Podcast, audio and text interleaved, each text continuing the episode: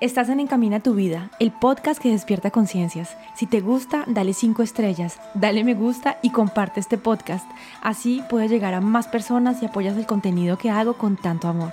Soy Lina Mariet, coach de vida. Mi misión es acompañar mujeres a tomar conciencia de su poder interior, amarse, concientizar y cambiar programaciones limitantes, empoderarse para poder crear con conciencia esa vida que siempre han deseado y según sus reglas del juego convencida que tenemos un poder ilimitado en nosotros, que somos creadores de nuestra vida y que cuando conectamos con el corazón, cuando escuchamos la sabiduría de nuestro cuerpo y tomamos conciencia de lo que tenemos en nuestra mente, podemos tomar el volante de nuestra vida, ser soberanos en nuestro reino y crear con conciencia una vida que sí nos satisface, esa vida que siempre hemos deseado. Hola, ¿cómo estás? Este es el último episodio que hago desde Bali esta isla maravillosa en la que estuve viviendo casi un año. Oh, es una isla muy linda, si algún día tienes la oportunidad. Eh, bueno, así lo viví yo, ¿no? Me pareció una cosa espectacular, me pareció una isla mágica donde la vida es una caricia. Una vez pensaba en eso cuando iba en la moto de un lugar a otro. Todo es tan suave, la gente es tan bella, todo es tan hermoso, me pareció a mí que Bali es un lugar tan mágico que he sentido que cada día ha sido una caricia, una caricia de la vida, una caricia de la vida para, para decirme que está allí apoyándome y apoyándome en mis proyectos y en este camino que decidí tomar hace varios años de seguir más mi corazón, de escuchar mi corazón, de escuchar mi alma, de escuchar las voces de mi alma y esa misión de alma que tengo y de salir un poco de la mente, de lo que tenía que hacer, de las obligaciones, de lo que pensaba, que estaba bien o estaba mal, de los roles que tenía que jugar como mujer, como hija, como, como persona, como ciudadana. Y salir de, toda, de todo ese condicionamiento del que hablo muy seguido porque me he dado cuenta que realmente estamos programados a vivir de una cierta manera. Y que todas las cosas que escogemos, que nos gustan, que queremos, que los juicios que, hacemos, las cosas que decidimos, lo que pensamos de otras personas, lo que pensamos de nosotros, todo eso está influenciado por el condicionamiento, por esos programas que fueron instalados en nosotros cuando éramos pequeños. Y finalmente cuando decidimos o cuando decidí salir de, empezar a salir de ese condicionamiento y empezar a caminar hacia mí, empezar a crear mi vida con respecto a lo que yo realmente era, a lo que yo realmente quería y a lo que me decía mi corazón. Y decidí salir de, como que me fui al margen de la sociedad, ¿no?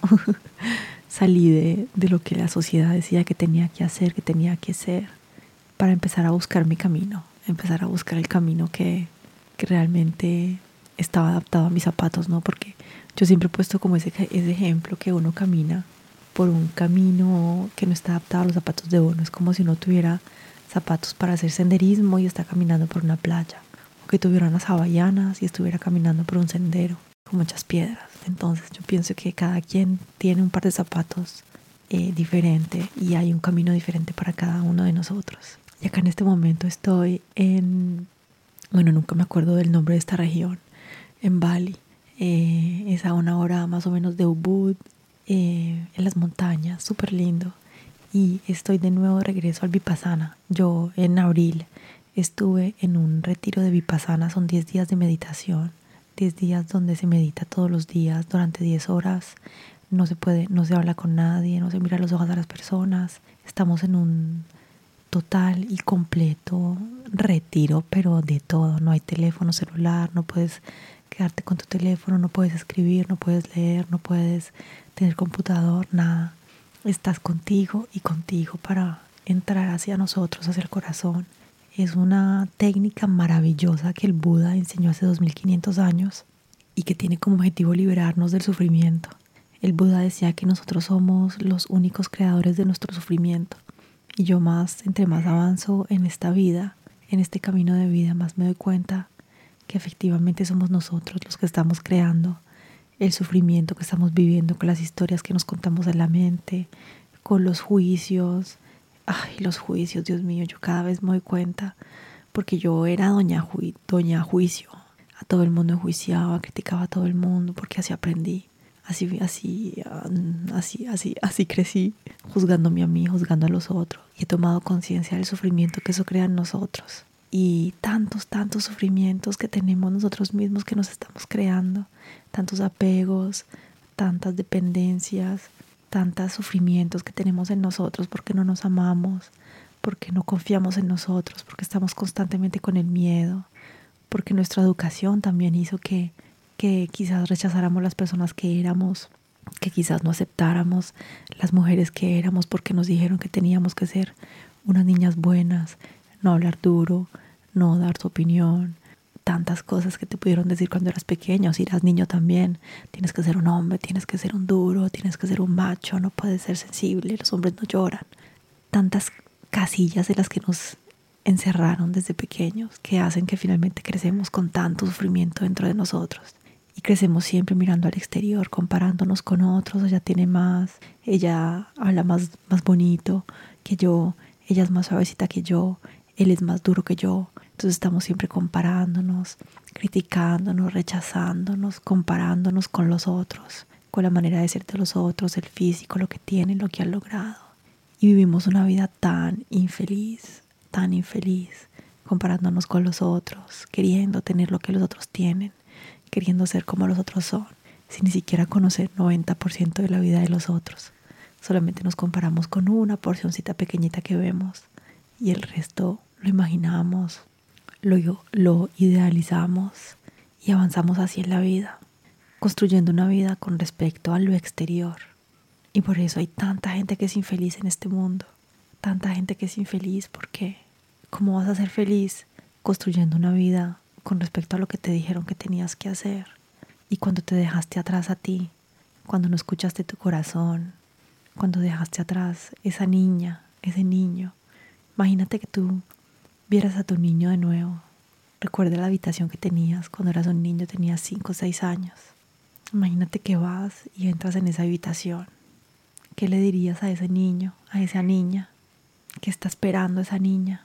¿Qué está esperando que le digan? cuáles son sus sueños, cuál es la idea que tiene de la vida. Está esperando recibir un abrazo, está esperando que le digan que es suficiente. Y esa niña y ese niño aún estar ahí, en ti, en tu corazón. Y es hora de que empecemos a honrarlos, porque esos niños eran realmente nuestro corazón y nuestra alma. Y fueron llenándose de capas y de capas de condicionamiento, de sufrimiento, de juicios, de críticas, de traumas. Y debajo de todas esas capas de tristeza está todavía ese niño, esa niña, ese corazón puro, esperando que tú la ames, que tú la escuches, que tú la apoyes, que tú estés ahí para ella o para él y que empieces realmente a escucharla, que empieces realmente a escuchar lo que, lo que ella o él quieren. Así que Ah, me perdí, me sentí muy emocionada y me fui por otro camino. Y, y sí, definitivamente yo siento que, que para poder vivir una vida más feliz es importante que nos conectemos con el corazón. Y estaba diciendo que estoy acá en el lugar donde dice el Vipassana, que si tienes la oportunidad de hacerlo, búscalo, busca un sitio de Vipassana. Voy a poner de nuevo el sitio en este, en este episodio busca, en todos los países hay un Dama, eh, es gratis, es un enseñamiento, una enseñanza maravillosa, es una cosa increíble. Tú entras allí siendo una y sales siendo otra u otro. Es una enseñanza muy, muy, muy, muy, muy maravillosa. Así que te aconsejo que lo hagas, que te tomes esos 10 días para ti, para encontrarte, para verte, para amarte, para honrarte. Y bueno, y estoy aquí ahora porque cuando estuve la primera vez en abril terminé el curso y una vez que terminas el curso tienes la posibilidad de venir y servir porque todas las personas que cocinan, que ayudan, que hacen todo son benévolas. Entonces estuve aquí esta semana sirviendo y fue una experiencia tan hermosa. Por eso estoy hablando un poquito más pasito. Pero me sentí hoy muy inspirada para hacer este episodio. Y es un episodio, es una, una experiencia muy bella porque finalmente y yo también, por ejemplo, estaba súper limitada con el dar. Siempre tenía como mucho miedo de dar, pero si doy, ¿qué van a pensar? ¿O se van a aprovechar de mí? o también mucha dificultad a recibir. Si recibo, quedo en deuda, tengo que pagar algo, ¿cierto? Uno tiene muy bloqueado esa energía del dar y del recibir. Y cuando no podemos dar, pues tampoco podemos recibir. Y cuando bloqueamos la recepción de las cosas bellas del universo, de la gente, pues nos bloqueamos también a la abundancia, al amor, a todas las cosas lindas que tiene el universo para nosotros. Y esta semana fue súper interesante. Es muy interesante ver cómo cuando tomas más conciencia de tu vida, cada situación es como un ejemplo de, de la vida como en grande, ¿no? De las personas que encuentras. Siempre, siempre caes con el mismo tipo de patrones el mismo tipo de parejas, el mismo tipo de jefes, el mismo tipo de personas. Y cuando realmente empiezas a poder ver el regalo de lo que cada persona tiene, lo que cada dificultad tiene, lo que cada situación tiene, oh, empiezas a vivir tu vida de una manera maravillosa porque sabes que cada situación complicada, cada situación linda te va a traer una enseñanza. Cada persona con la que te encuentras en la vida es un reflejo tuyo. Y cuando entiendes eso, tu vida cambia de una manera increíble porque cada interacción te enseña y te permite verte a ti. Así que esta semana ha sido súper, súper interesante para mí, muy retadora y, muy, muy bella. Y quería hablarte de, de eso, quería hablarte de la importancia de encontrarnos con nosotros. Quería decirte que amé estar acá en Bali, eh, amo viajar. Los viajes definitivamente son una cosa maravillosa. He viajado muchísimo en mi vida. Creo que ya he recorrido 50 países o un poquito más, no me acuerdo. Por el trabajo, por mis vacaciones, por el tiempo que he pasado viajando. Y para mí viajar es como una recolección de aprendizajes, de nutrientes. Aprendo de cada gente, de cada persona que encuentro.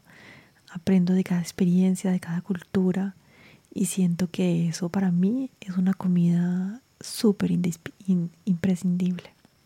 Cada quien tiene sus, sus pasiones, ¿no? Y sus, sus gustos. Para mí el viaje ha sido algo súper importante en mi vida.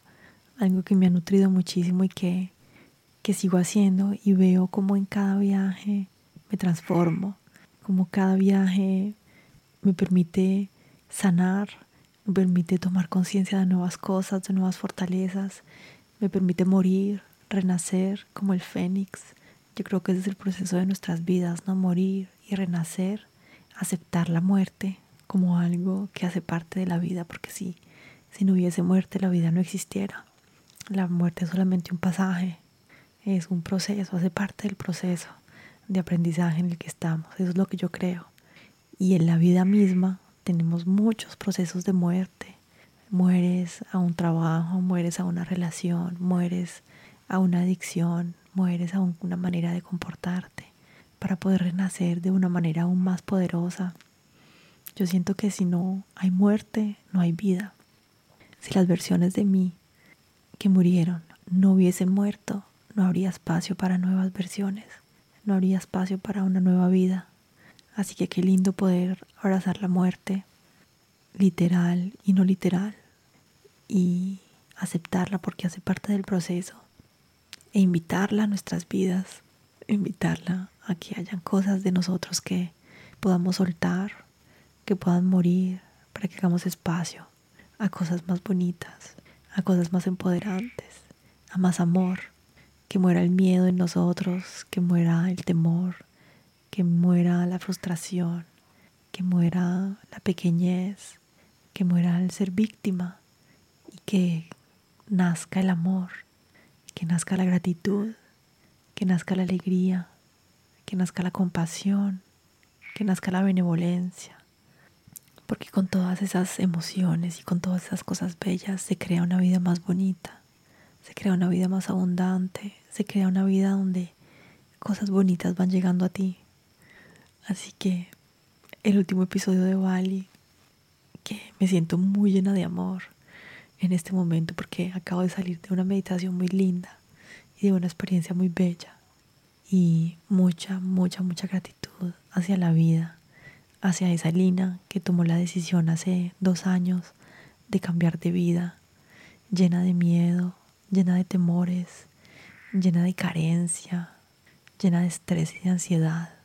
Le agradezco haber tenido la fuerza en el fondo de ella por haber tomado esa decisión que me permitió hoy tener la vida que tengo y que me permite crear cada día más una vida con conciencia, porque es posible, es posible crear una vida más consciente cuando tú estás en el miedo, en la carencia, en el modo sobrevivencia.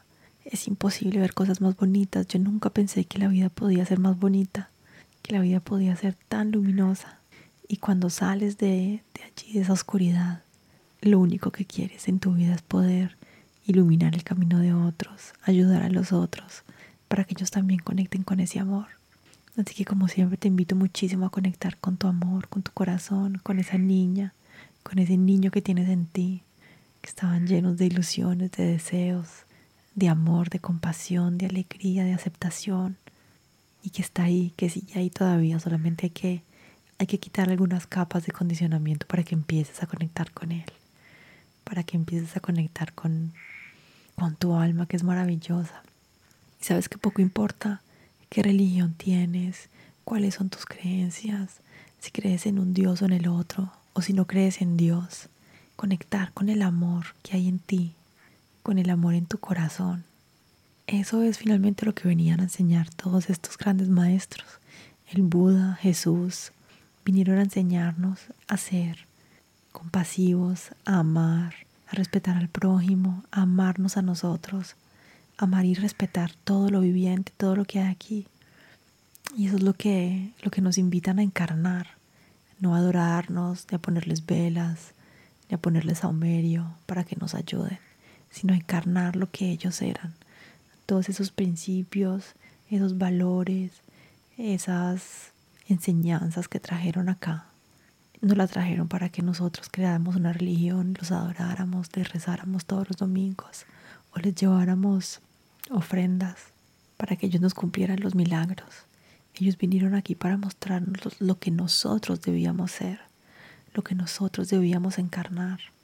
Así que, poco importa la religión que tienes, conecta con el amor, conecta con la compasión, conecta con, con el respeto, de los seres vivos, con el respeto de ti, de la mujer, del hombre que eres, con el respeto de ese ser y empieza a caminar hacia adentro, que allí están todas las respuestas, allí está toda la sabiduría, allí está toda la abundancia, adentro de ti está todo, todo está adentro. Nos la pasamos buscando amor, felicidad, alegría, satisfacción afuera, buscando afuera reconocimiento, buscando afuera sentirnos bien amados, sin saber que todo está dentro de nosotros, sin saber que si no llenamos eso nosotros, vamos a morir buscando esa felicidad y ese amor afuera, porque nunca vamos a encontrarlo. Querer llenar la felicidad, querer llenar el amor adentro de nosotros con puras cosas exteriores, es como querer llenar una bolsa sin fondo. Nunca se va a llenar, es imposible. Así que camina hacia ti, camina hacia tu corazón, con amor, con conciencia porque es posible crear una vida diferente, es posible crear una vida más bonita y es posible crear una vida abundante, una vida donde nos aman, donde nos respetan, haciendo todo eso primero con nosotros. Así que desde Bali, este lugar mágico y desde este centro de Vipassana de meditación que es maravilloso, te envío muchísimo amor, te envío tanto amor, tanta compasión y tanto cariño. Te deseo que seas feliz, que seas amado, que estés bien y que puedas liberarte de tus sufrimientos y de tus dolores. Te mando muchísimo amor, muchísimo amor. Gracias por haberme acompañado en este episodio. Si te gustó, compártelo, likealo. Espero que te haya gustado, te hayas divertido, tengas una herramienta más para ver la vida de un ángulo diferente. Y nos vemos la próxima semana en el próximo episodio.